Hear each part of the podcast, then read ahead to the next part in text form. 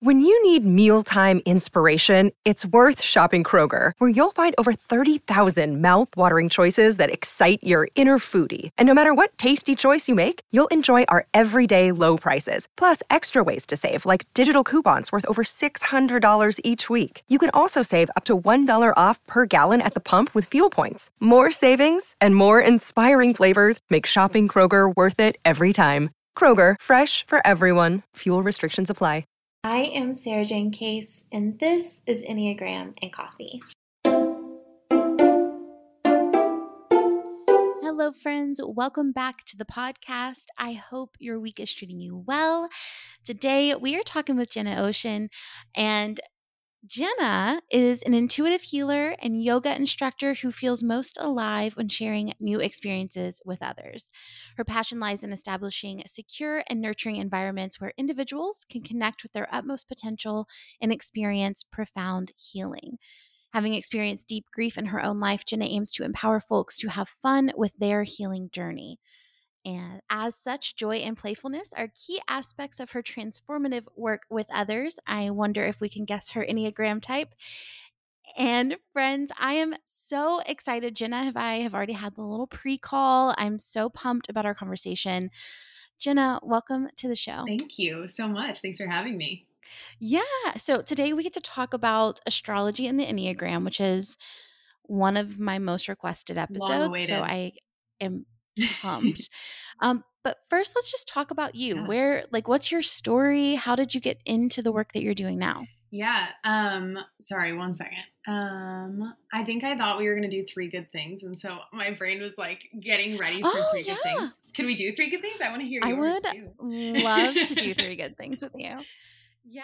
So yeah, let's start with okay. three good things. What are three good things in your life right now? Um, okay. First of all, I'm triple fisting uh like beverages right now, and that makes it's kind of classic, but it makes me happy. I have I have I, espresso over ice. I have this little like adaptogenic drink and a cup of water. That's my first good oh, thing. thrilling. and then second, I got to ride a jet ski all day yesterday, which yeah, right. that's one part of my life that's a little odd is that I'm also lifeguarding this summer. Fun. Yeah, so I got to be on a jet ski yesterday. And the third good thing is I'm burning incense and it gets rid of the mildew smell that I'm having. Wait, what incense do you like? Or like what smell of incense? So glad you asked. Um, I used to really hate incense. Like it just bugged me.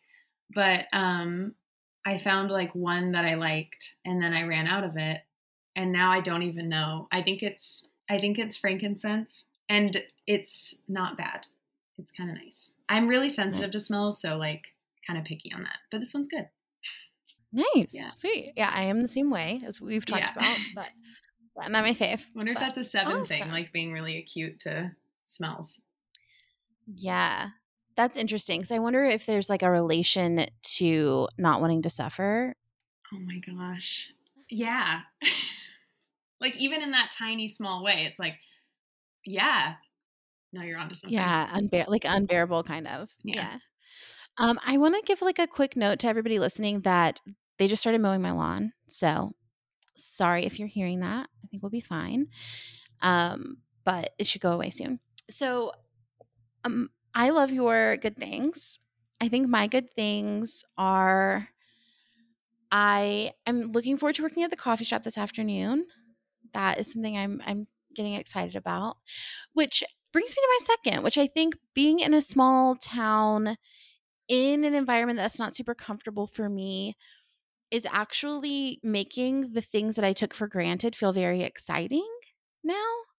Like I used to work at coffee shops all the time and that didn't feel like a luxury, but now it feels like really special.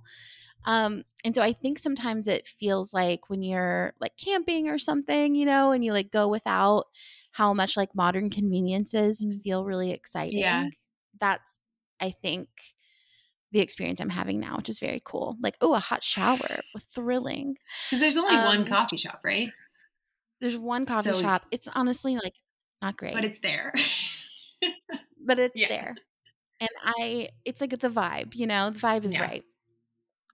Um, and then my third one is getting to have this conversation with you. Honestly, I'm so excited.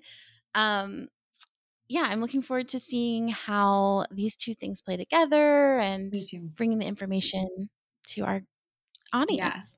Yeah. The, I can yeah. hop in if you want now. I didn't mean to sidetrack us with three good things, but no, I love it. Yeah, no, I love it. Um, so yeah, tell me about yourself. Where where did you start? How did you get into what you're doing? Yeah. Um, okay, so as a kiddo, I was always like very curious about well everything, but um, just very open. And my parents weren't religious. Uh, my grandparents are both Catholic. I grew up with both my grandmas, which is kind of unique. Um, but so anyway, my mom was very open to me. There wasn't any like a repression as far as my curiosity. So I would check out books on astrology and like what it means to be a Sagittarius when I was like probably in third grade, which looking back, I thought that was very normal and that might be a little odd. might be a little bit odd. And the occult, like I would just read books on that as a kid. And then, you know, kid stuff. Um, just like playing leapfrog. And then around middle school, I had a little existential crisis, as happens in seventh mm. or eighth grade. And I kind of decided to just start going to church mm-hmm. on my own. And I had to get rides from friends because my parents like worked on Sundays. And I think I found a lot of connection and community in those spaces. My home life was was quite chaotic. Uh, my mom had undiagnosed mental health stuff going on, so church offered some grounding for me as a kid. and then um, and then that was pretty mellow, just normal kind of mega church in Southern California vibes.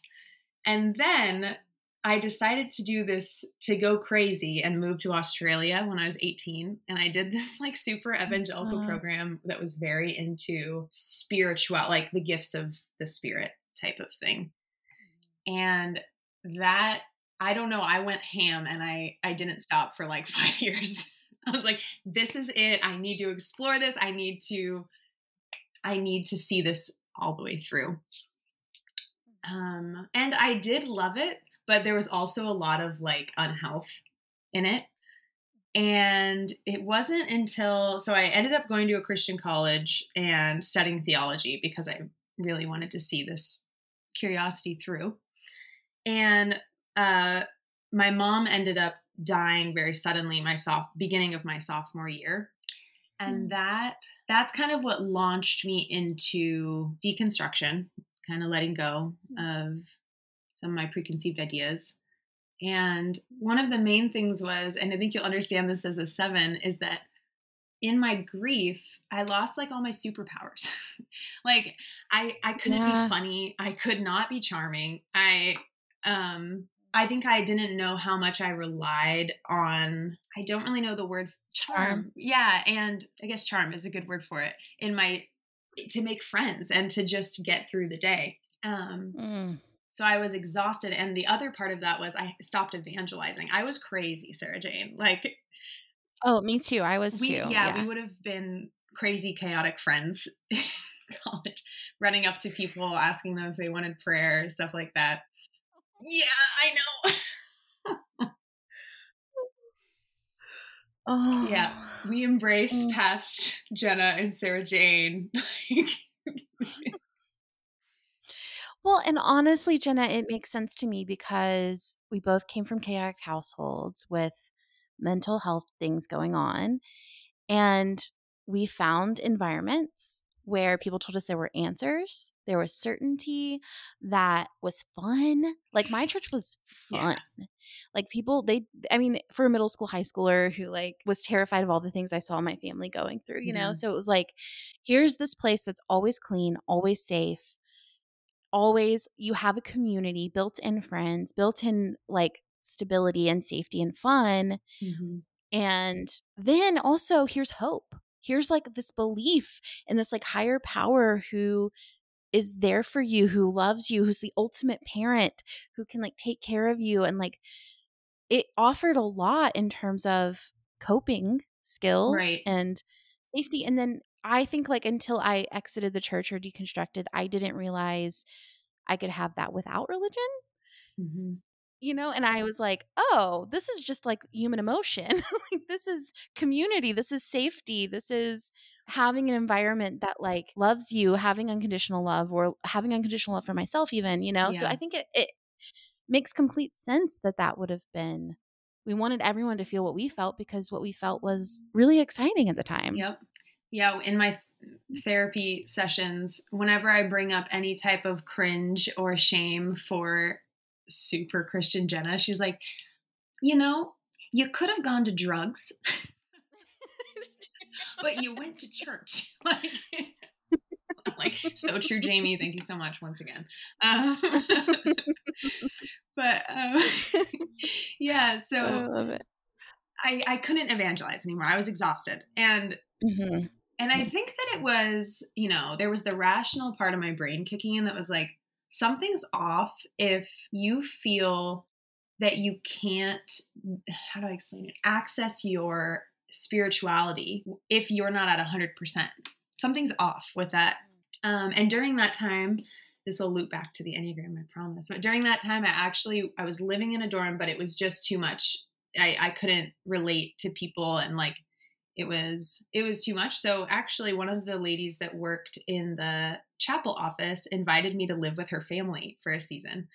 And that was really special because i lived Mhm. they had a big new england old old house. And uh, i think what used to be like the front porch area they blocked off to be my room and like put a bed in it. And anyway it was at her house that she she was really into the enneagram. She was a three and um, she gave me i think dr ian morgan cron right he has Yeah. his book yeah. and i was reading it and was mind blown at how it was talking about me kind of similar to what you've shared with it reading your diary type of thing um, and that was my first intro to the enneagram and i was in a really dark place and i think it was just like indulgent and exciting for me to peel through these chapters and just pour into it and and find relation to what they were saying about about type 7s Mhm. and about i real, realizing that all of my friends were either three or fours which was also fun for me Interesting. Interesting. That's so fascinating. So you found the Mm-hmm. Enneagram at this time, and then how did you kind of get into the work that you're doing now? Yeah. Um, so over the next two years of college, I ended up sticking sticking it through. I there was a moment where I considered kind of taking a gap year for some healing, but it helped me to be in college. So I stayed there and I didn't stop talking about the Enneagram. um, for four for four years. It was in every conversation ever. My friends were like, "You need to calm down." Um, Yeah. and I also started exploring like anything fringe that I could possibly digest about Christianity. So, feminist theology. Um, what else? Like anything indigenous that I could pick up along the edges, which was not a lot in my, you know, conservative Christian college. But I just tore it apart, and I ended up being a TA for like what they called like the school heretic. Everyone was like, "He's not a Christian," because he like thought sex before marriage was fine. It was um yeah. so I think that letting go of my need to evangelize and then exploring that wow, this is actually there's a lot more. There's a lot more gray than there is black and white. Um, and then really when things took off as far as my career was the pandemic.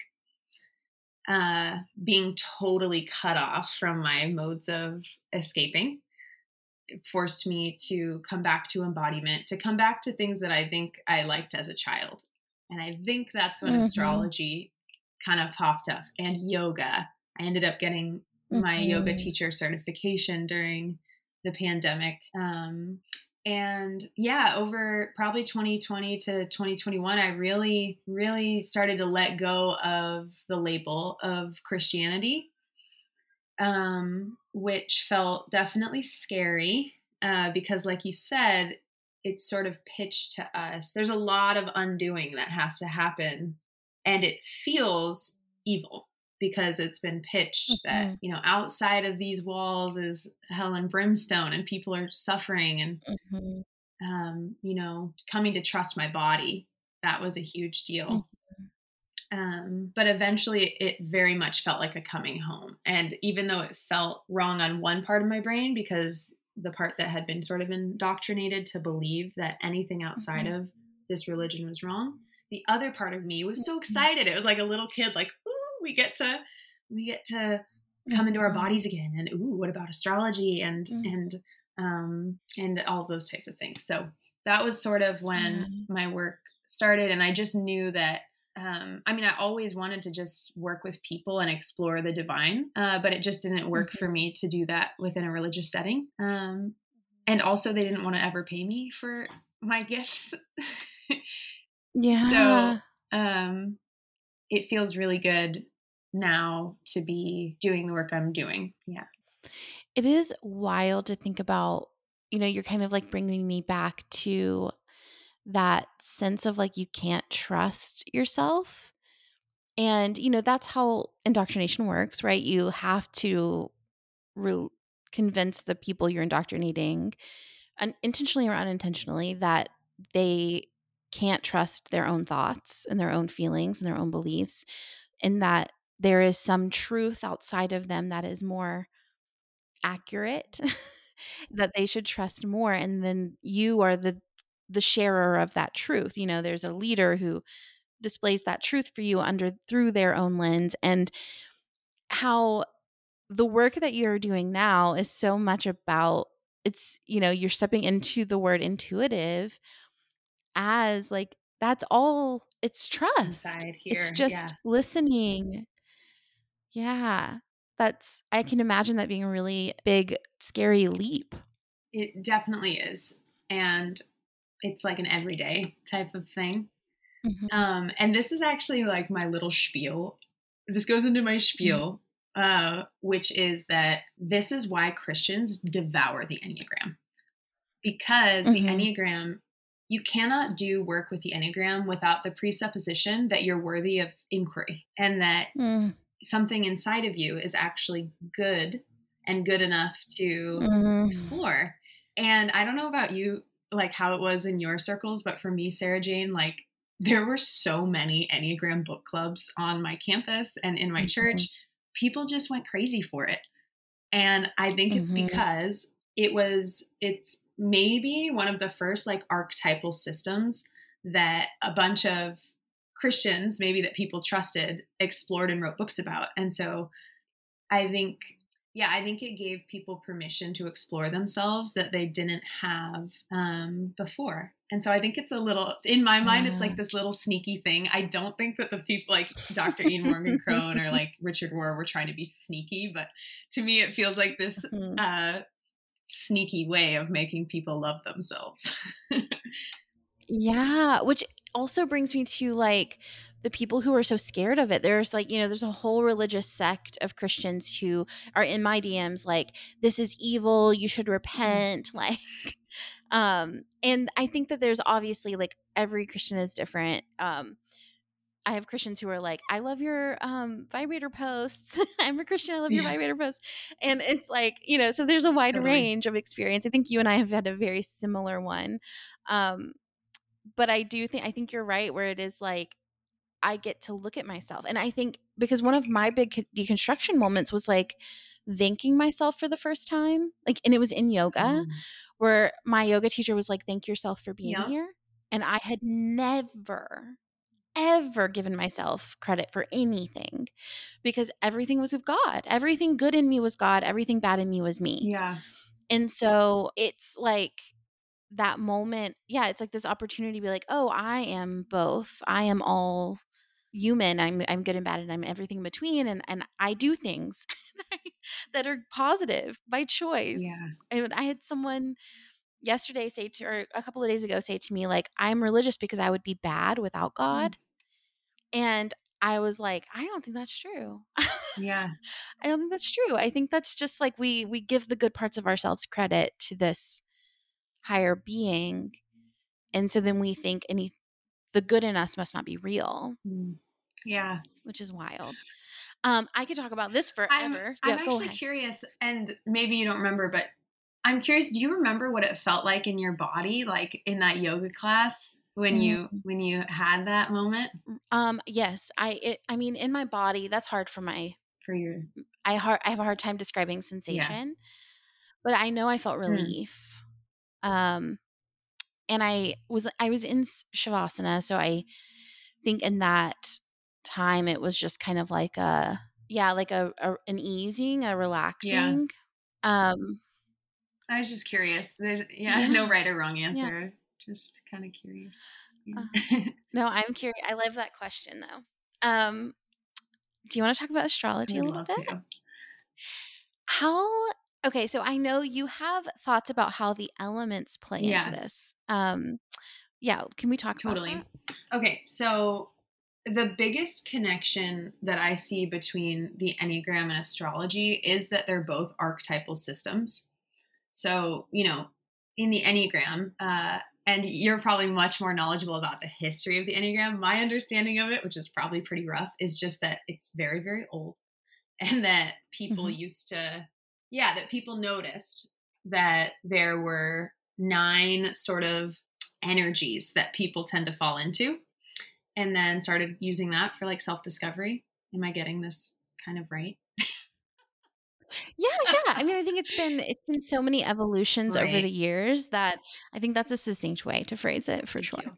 Um, and so I guess my understanding of life, if you don't mind going a little bit woo for a moment, is just that like beyond what we can see, right? And like this plant here or my hands or whatever, beyond the physical, everything is energy. And like underneath all the things that we experience is just energy. And within that, I think that societies and peoples like they they notice a certain type of energy or a way that people interact with an energy and then they give it they give it a name. They call it they call it a god or a spirit or a demon.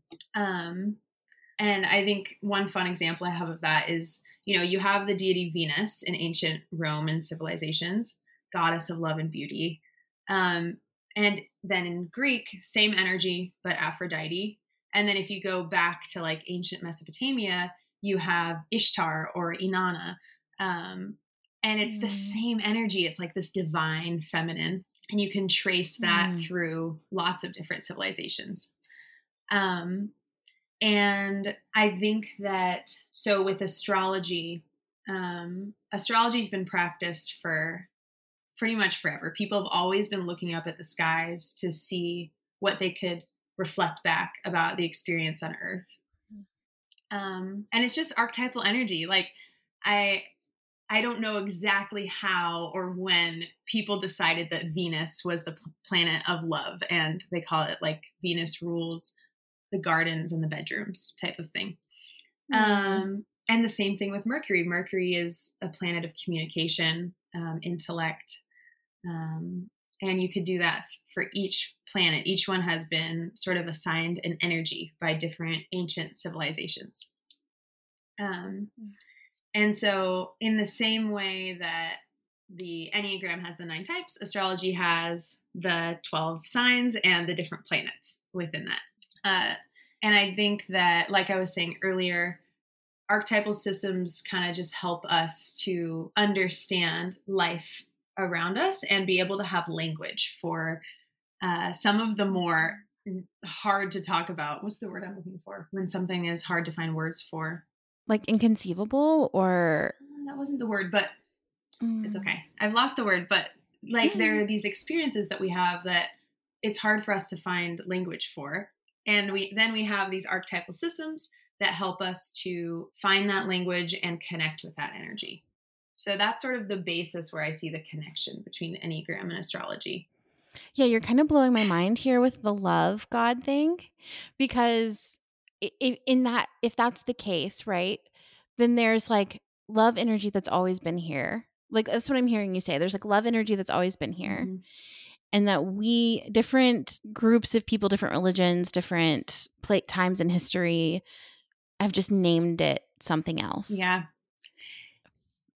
i love that I do too. It makes me feel that when I'm doing this work, that I'm just like doing what my ancestors always did. Like it feels like a very, mm. it just feels very connected and earthy. Mm. Yeah. There's some other interesting stuff about, um, about like ancient Jewish views on astrology and ancient Mesopotamia, but that would probably be a conversation for a different time. Um, but I, the thing that blew my mind is that the first natal chart. You know how you sent me your chart, and like I saw that you yeah. used the the Chani app, which amazing. Yeah. I love that app, and I love okay, her. Sweet. uh, Chani Nicholas, if you happen to be listening to this, I love you. Anyway, uh, yeah, we love you. Uh, where? Did, wow, I just totally lost. Right, the first natal chart that we can find is from 410 BCE. Oh my gosh. Yeah. It's not new. Like I think Yeah. Sorry. If you hear that, I live in an old mill town and cool. It, the the horn goes off at 12 and 12:30. but um I love Yeah, that. first natal chart that we can find dates back to 410 BCE and I think that I thought that the idea of looking at your own chart to understand like yourself through the lens of astrology. I thought that was relatively modern, but like no, they've mm-hmm. been doing it forever. Oh my gosh. Okay, so and I think that's interesting too because like the Enneagram is so old, so astrology is like even older. Um how do the like these elements, how do you perceive them playing together? Um I mean for me they all go into this like big stew, which is mm-hmm. um, the ways that I understand myself and the world around me. Um, I, I remembered the word by the way; it was ineffable. ineffable was the oh, word. Oh yeah, okay. Um, so for me, like, so in the work that I do, so I often do Reiki sessions, which I'm starting to change to more just call like intuitive sessions because I involve Reiki, but I also am doing a lot of this work that we're talking about where I notice energy, whether it's blocked energy or flowing, and I use that stew of self understanding to attach language to what people are experiencing. So, for mm-hmm. example, in a session, I might be, you know, energetically, I usually have my hands hovering above someone's body if you want to get into what it looks like and I've got the essential oils and the and the um, incense going. And I might feel the energy of someone who has a really harsh inner critic. And mm.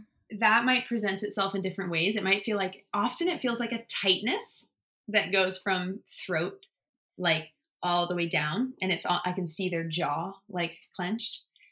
And so we start mm-hmm. getting curious about that and um you know I might start wondering about astrology too, where I'm wondering, hmm, I wonder if this person has Virgo in any harsh placements because Virgo tends to be kind of the purist, but the flip side of that is kind of a harsh inner critic. And so I'm just wondering this stuff. I might say it out loud, I might not say it out loud. Um, and then as we're talking, maybe they don't know the language of astrology, but they do know the Enneagram, which happens pretty often. And they're like, mm-hmm. well, I am a one. And I'm like, okay. All right, good start. Good start, you know. um so I, I don't know if I answered your question, but that's kind of how it comes up yeah. in my work is I feel a familiar, I start feeling into a familiar energy and I dip into my mm-hmm. my soup to see what language I can attach. And people find it very empowering yeah. often because they're like, "Oh my god, like that's just been happening inside me and it's fascinating that i can just look at my chart and see wow i my i do have a virgo moon that's that i'm curious about how that impacts me and then that yeah. launches a journey Okay, amazing. So you talked before about how like in Ayurveda, oh, yeah. there's like air, fire, earth, and water. Yes. Um, and how that could potentially have like things that line up with the Enneagram as well. Yes. Okay. Yeah, a really easy way to start any of this work is to start noticing what elements you play with in your personality. So mm. we've got air, fire, earth, and water. In Ayurveda, earth and water are one, and it's called kapha mm. energy. Uh, fire energy mm. is pitta. Uh, I think when I think of pitta, I think of Enneagram eights. just like in a big way of we're mm. doing this and mm-hmm. we're going to send it all the way through. It's like that sort of mm. gut-y fire. Um, and then there's vata, which is air energy. Vata energy tends to be the idea, this is me all the way, the ideas, the, oh, I have something to start. Vata tend to struggle either with getting stuck in daydreams or not seeing through projects to their end. Mm-hmm. Um, so those, so we're talking sort of about ancient Indian uh, Ayurveda in that. Um, also in astrology, every sign uh, has a corresponding element. So um, I'm a fire sign. I'm a Sagittarius. You're an mm-hmm. Aquarius, so you're an air sign. Mm-hmm. A lot of people think Aquarius is water sign because it has the AQU, which is confusing. But um, mm-hmm. so, and then I think that the elements are in the Enneagram as well, um, sort of in the intelligence centers. So, um, in so you have the body, the gut, the head, and the heart, right? Or body and gut are one, mm-hmm. head and mm-hmm. heart. Um, mm-hmm. I think gut tends to be very kapha pitta, so earth and fire. So that would be eight nine one. Um, heart is traditionally meant to be the balance point. It's meant to be the balance point between mm. masculine and feminine, as well as all of the um, different elements. So mm. I think if you're in the heart triad, that you could go many different ways. But I see it as being mm. leaning a little more towards water, like emotion type of thing. And the head is very much associated with air. Um, mm-hmm. Because it's the idea center as well as our connection to everything beyond. Um, so mm. I think that, um, yeah, there's more that I could say about the connection with Ayurveda. Do you want me to do that real quick? Okay. Yeah. yeah. Um, uh-huh. Because in Ayurveda, there's also this idea that that every idea that we have goes through an arc of all the elements. So you start with Vata, air, idea, five, six, and sevens, right? of the mm-hmm. world. And then it moves to pitta. This is where we need to actually see that idea through. These are the doers, the steady flame that gets stuff done. This is eight, nines, and ones. I would also throw threes into this group. Mm-hmm. Um, and then once an idea has gone through its whole process, it has to be integrated into community or else it gets lost. Mm-hmm. And so this is more of the earth and water, like kapha signs. Um, I think that twos, threes, and fours do this really well, and also yeah. nines um, when they're motiv- when when they have the motivation to do it. Um, mm. These are people who find a way to give concepts a longer lasting impact. Um, mm. So yeah, there's kind of many entry points of how you can make and explore your own like archetypal soup. yeah. Um, but yeah. Well, I, I'm fascinated because I think you said in my chart, like I have like none or eh, hardly any earth placements. Yeah, you're really air heavy. And yeah, which makes sense because like, I mean, sevens don't have any connection to the heart on the Enneagram either. Teardrop. um, so I think that is interesting. Yeah, that's interesting to think about as well as I also was thinking when you were talking about how I am not very communal as a person. Like my brain is very like hyper independent. Community is incredibly important to me, but or important for me. I have to convince myself of its importance often. Yeah. So um but my husband, uh, the twos, threes and fours in my lives, right? Husband being one of them, they're often thinking about how will this affect the whole? Um or how will how am I being perceived by the whole? How will what my actions impact the right. whole? Um and I have to choose that consciously. I have to work harder to like think about it it's a it's a practice mm. for me to do that. Yeah. I think that and I think two things. I imagine and I know it's true in my life and maybe yours that mm-hmm. if you are one element heavy, air in that mm-hmm. case, you probably find friends and family that fill in those gaps. Like that's kind of what I mm-hmm. discovered mm-hmm. when I was reading about threes and fours for the first time in that in that book, um, I was like, oh, mm-hmm. oh, I have, for lack of a better term, a deficiency here. And I have learned, I have mm-hmm. subconsciously filled my life with people who can connect me to my heart. Mm. Um, yeah. Yeah. and I think that also exists inside too. Like when I'm looking at your chart, Sarajane, like you do have a lot of Aquarius, first of all. I think you have a stellium because you have like five planets there. So Okay. so that just means that all those traits will be amplified. Um Okay. but That honestly adds up. makes sense, makes sense. Um but I think that there are parts, even just looking in your chart, where we help ourselves. Because where was it? You have a Leo moon, right? So that's some fire. Leo moon is a really lovely placement, in my opinion, um, because it's like the big fire energy of Leo and sun, except brought to like the home and like close relationships. Mm. Um, but and you're also an eight wing, which I would Mhm. say, you know, is that pitta fire energy of getting things done. So like I think it's kind of lovely that even within yourself, yes, you're very air oriented and you have these ideas and this starter energy, but even in your chemical makeup, you have also this like wing of help where it's like we can get things done and and we're going to flame through this and we're going to love our people big Mhm. like even if maybe you know uh you don't have a million friends that you're connecting with all the time like the people that are in are in close that's usually how i perceive like leo Mhm. moons and having a fire a fire Mhm. moon center um Mhm. And so I, I i guess i just think that's really lovely and that's another thing to think about is how we balance ourselves out too Mhm. I love that because I was just talking about to someone about the Enneagram yesterday and about how if you think about all the movements, you know, like the lines of stress and rest, your wings, your the subtypes and how sometimes your subtype can make you look like another type in behavior. If you look at it from that perspective, like you touch nearly every type yeah to in some way. And maybe there's one or two that you have like less access to, but we you know we're not just like this one number we just have faster access to that number and which is so interesting because of what you're saying it's kind of like when you were talking about that journey as well of like oh the goal is to access all of these elements um it's what i at least that's what i'm Yeah. hearing but and i think that's how it is in the enneagram as well it's like how can i access the wholeness of me Mhm.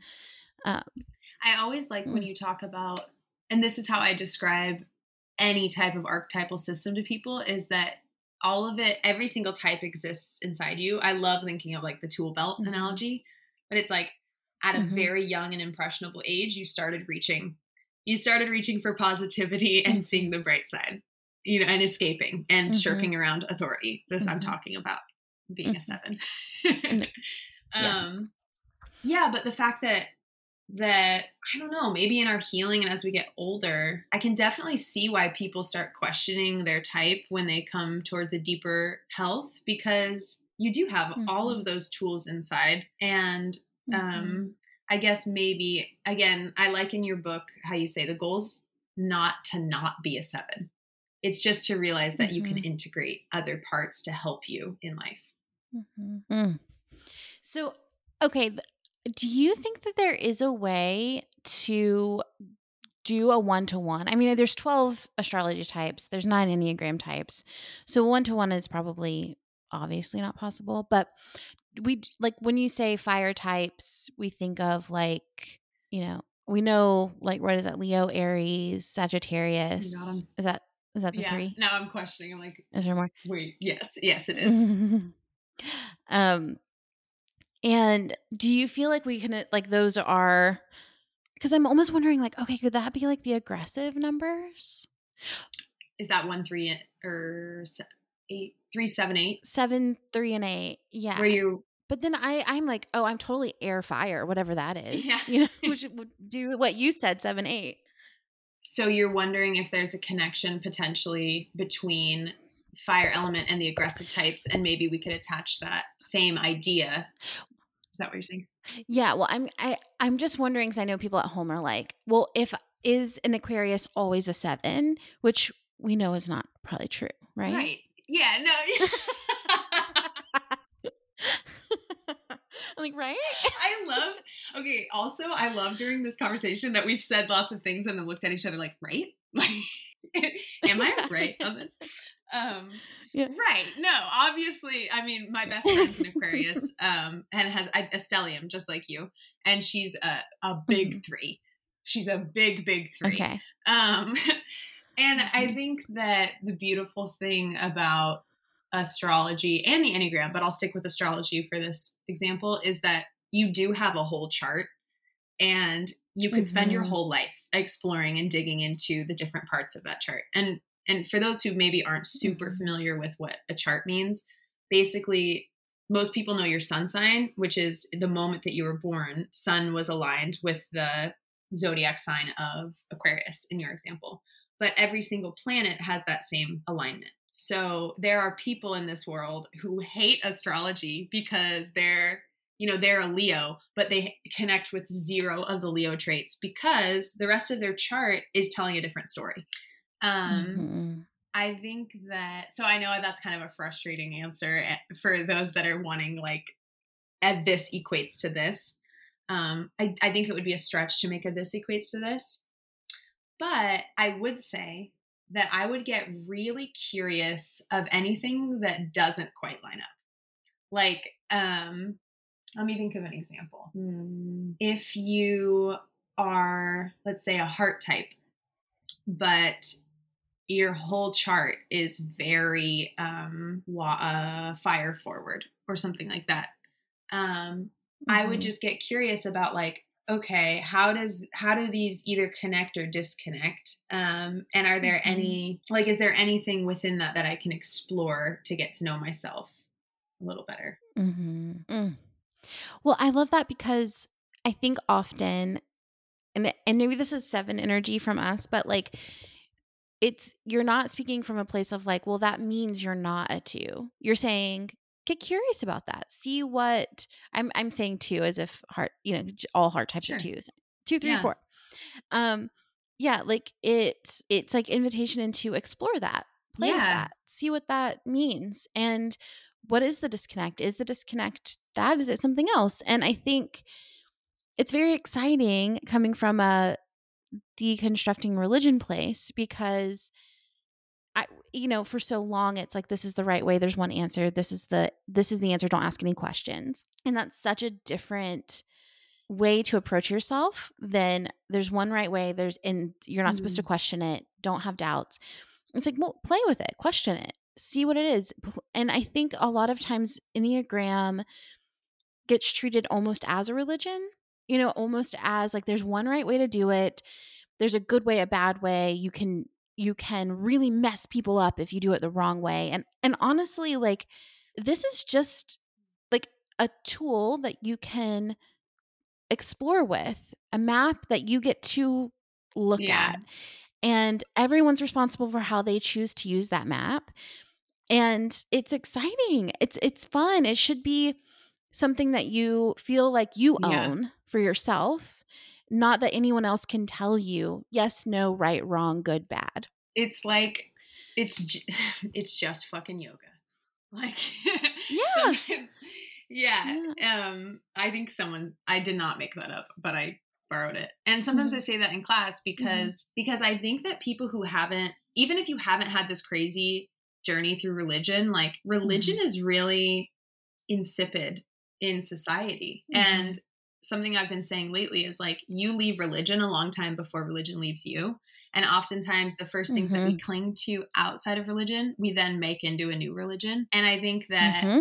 it's really important to just notice that if that's like what you're doing mm-hmm. with astrology or the Enneagram, making it this binary thing of like, it's either this or that, and this is the wrong way and the right way. I think even that attitude mm-hmm. can be harmful to us. And I guess if you if you get anything from this conversation, like just that it doesn't have it's just it's just effing astrology and the Enneagram. Like it's it should be yeah. something fun and exploratory, and you don't have to get it right, yeah. and it's okay to like to get things wrong too. Mm-hmm. Yeah, and so when I'm like hopping us all yeah. around, but when you when you talked about the overlap as well, I think um, it's fascinating because I feel really grounded in what you said. Like, okay, fire and, and earth kind of being associated with 891, water and earth kind of being associated with 234. air being five, six, seven. Um, and then thinking about my like the complexity of your chart and just based off of what you told me about my chart having so much air, um, but then having that connection to fire through the Leo, it's like that actually adds completely up with my Enneagram. It's odd yeah. how much I think it adds up with my Enneagram. And so I wonder if, like, yeah, taking the whole chart into account would kind of be like eerie. Can I tell you one more thing about your chart? But just like, okay, just yes. for fun. Um, yeah. So, and just so everyone knows, like, I'm such a, I'm a huge fan of you. And so, like, I just know way too much about you. So, anyway, just starting with that. um, so you have a North Node in Taurus. And in in like okay. traditional astrology, the North Node was seen as like the hungry head of the dragon because it happens around, I think, eclipses. And so, and then in more modern astrology, it's like the direction you're headed. But with like the hungry head of the dragon, it's what you're always, it's an insatiable craving. So Taurus okay. being like um, ruled by the planet Venus. So again, like of gardens and bedrooms. And there's a stability to Taurus. There's something that about Taurus that loves home and like being home and mm. creature comforts. Uh, so when I listen to your podcast pretty often, I hear you kind of like being satiated and struggling with this. Um, yeah. And that's just kind of one fun thing too. Um, and the fact that the rest of your chart is void of earth and yet your hungry head of the dragon is an earth sign. Like there's there's sort yeah. of a distance, a little bit of tension there. Um and yeah. Yeah. Which is interesting because tension like when I think of I'm a counter type, right? In the Enneagram. So um I think of all counter types having an inner push pull. Remind me of, of what like I want this and I can't have it. You remind me of. Oh yeah, so um, all the enneagram type, types have the three sexual. subtypes, and one of those subtypes, yeah, social self pres. And then for each type, one of those subtypes is a counter type, meaning your behavior doesn't match your motivation. Okay. So you it's for a seven, I'm I'm a social seven. So I want what I want. I want it when I want it. I want to feel good all the time, but I feel really guilty wanting that. Mm-hmm. And so then it's almost like I resist that in myself. So I like um almost will like sacrifice too much in favor of like out of fear of wanting too much, if that makes sense. Yeah. so um and I think that on the side note, just on a personal note, I think like with Taurus, um, home has always been the thing I wanted. Like I wanted, that's been the thing that I like couldn't have was like a safe, happy, comfortable home. And I almost resisted making that for myself most of my life because I didn't believe it existed. So I was just like, I'll just be out all the time doing things with other, ever. I'll just not ever better be to to avoid it than to be let down when I actually pursue it. Yes, yes, yeah, yeah. And then, it, I mean, it was in the pandemic that I was like, I'm gonna. Obi and I made our home feel like a home, and he's great about being at home. He like loves making a home feel that way. And I just wouldn't put any money into it. I wouldn't put any energy into it. But we spent the whole year at home, and I, it's like changed my personhood. You know, like everything centers so much more around home now that like I I don't like being here in this uncomfortable environment. I'm like, but my home. I don't have my home. I don't have my space that feels safe and comfortable and like I have that. I've had it. I know what it feels like and now I know what to miss when it's not there, which mm-hmm. I think I didn't have for so many years. Um ugh, That's really beautiful Sorry. too. yeah, yeah, it kind of made me emotional when you said that about Taurus. I was like, why? That's interesting. Yeah. Mm. So, for those at home who are like, I want to start exploring my chart and these like potential connecting points for myself. Yeah. Um, what what's step one? Where can they begin? I imagine they've already done step one, which would be I would start mm-hmm. with the Enneagram um, just because, in my opinion, the Enneagram is one of the most straightforward archetypal systems. Um, like, at the very least, you you don't have this like complex chart with houses and signs and planets and that type of thing. Um, but find so if you find your intelligence center in the Enneagram, I think that's a good start. And then I'd probably move on to astrology and try not to get overwhelmed by all the data. um, look at your big three. So that would be your sun, moon, and rising, and the elements that those three are. And just see, like, does that line up with my Enneagram Intelligence Center? Um, and you can find all this stuff online. Um, mm-hmm. I was so tempted to say links are in the show notes. Uh, links are in the show. um, yeah, and then uh. getting curious. I think I could do your whole intro to because I, I even like I'll be in the car and on my porch at work and they. I'm so sorry. I, I, and this is Enneagram and coffee. Ding, ding, ding, ding, ding, ding, ding. Hello, everybody. You always go do that. Hello, everybody. Anyway. oh, I'm dying. oh man. Oh, I love um, it. Um, anyway, getting curious. What do you notice? Are you a body type in the Enneagram, but your big three is mostly water? Maybe you ask yourself, what does water mean? Oh, it means emotions. Hmm. How do I feel about my own emotions? How how do it, emotions impact my decisions? Since I'm uh, mm. more of a body gut type. Um, and every time, like throughout this whole process, if you can stop and just see where it lands in your body, um, mm. bonus points. Um, yeah, and my big encouragement and also a little bit of a warning is to not is to do any of this archetypal work in the in the premise of being kind to your body. Like mm. if you start getting triggered or like shutting down, which has happened to me, like this stuff gets mm-hmm. deep and it does mm-hmm. connect, you know. Like take breaks, you don't need to annihilate this. And I think that might be a little yeah. bit of my like either 7 or ADHD brain that will like hone in and think I need to complete a task. You don't have to like mm-hmm. treat it that way. Um, it's kind of like Sarajane when you give mm. us journal prompts for the season and it's mm-hmm. it's a whole whole shebang and you're like hey if you've never yeah. journaled before maybe don't do what i do you know like maybe start with one um i think yeah. the same goes for astrology because like keep in mind that people have this is a system that has developed since freaking thousands BCE, like ancient Mesopotamia, the, the mm-hmm. most ancient civilizations. That's when this started and has been developed to where it is. So it it makes sense that it is very overwhelming if you try to figure everything out mm-hmm. in one go. Um yeah. So and also, let me just give you the permission slip to have fun with it and not feel like you have to totally understand it in order for it to be helpful. Mm. Um, yeah. For those who want support in their journey, um, who maybe want to connect with you further, how can they stay in touch with you?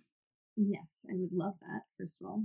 Um, and I would say, well, my Instagram is Joy Play. Two words. That's like my business name is Joy and Play. It's a very seven business name. Yeah, I love it. um, other than that, like honestly, my bread and butter is leading these really immersive yoga retreats. Um, and I have one that's half full mm-hmm. right now to Mexico in January. It's like surf and yoga. Mm-hmm. Um, oh, er- awesome timing for for that one. It's yeah, 12:30. um, and then yeah, I have a retreat to France in the spring, and I'm hopefully going to be going to Peru like next winter. So, um, Amazing. I'd love for people to come on those. Yeah. Yeah. And we'll put obviously everything down in the show notes for you to connect with Jena as well.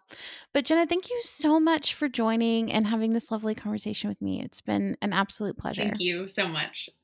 Um, can I give one more encouragement? Is that okay? Yeah. Okay. Um, yes, please. I've already said this, but like just know that this stuff isn't new and that when you do archetypal work, you're connecting with a really long line of ancestors and succession. So um, yeah, I hope that I hope that people can find deeper understanding here and journey into love. mm, yeah, journey into love. I love that.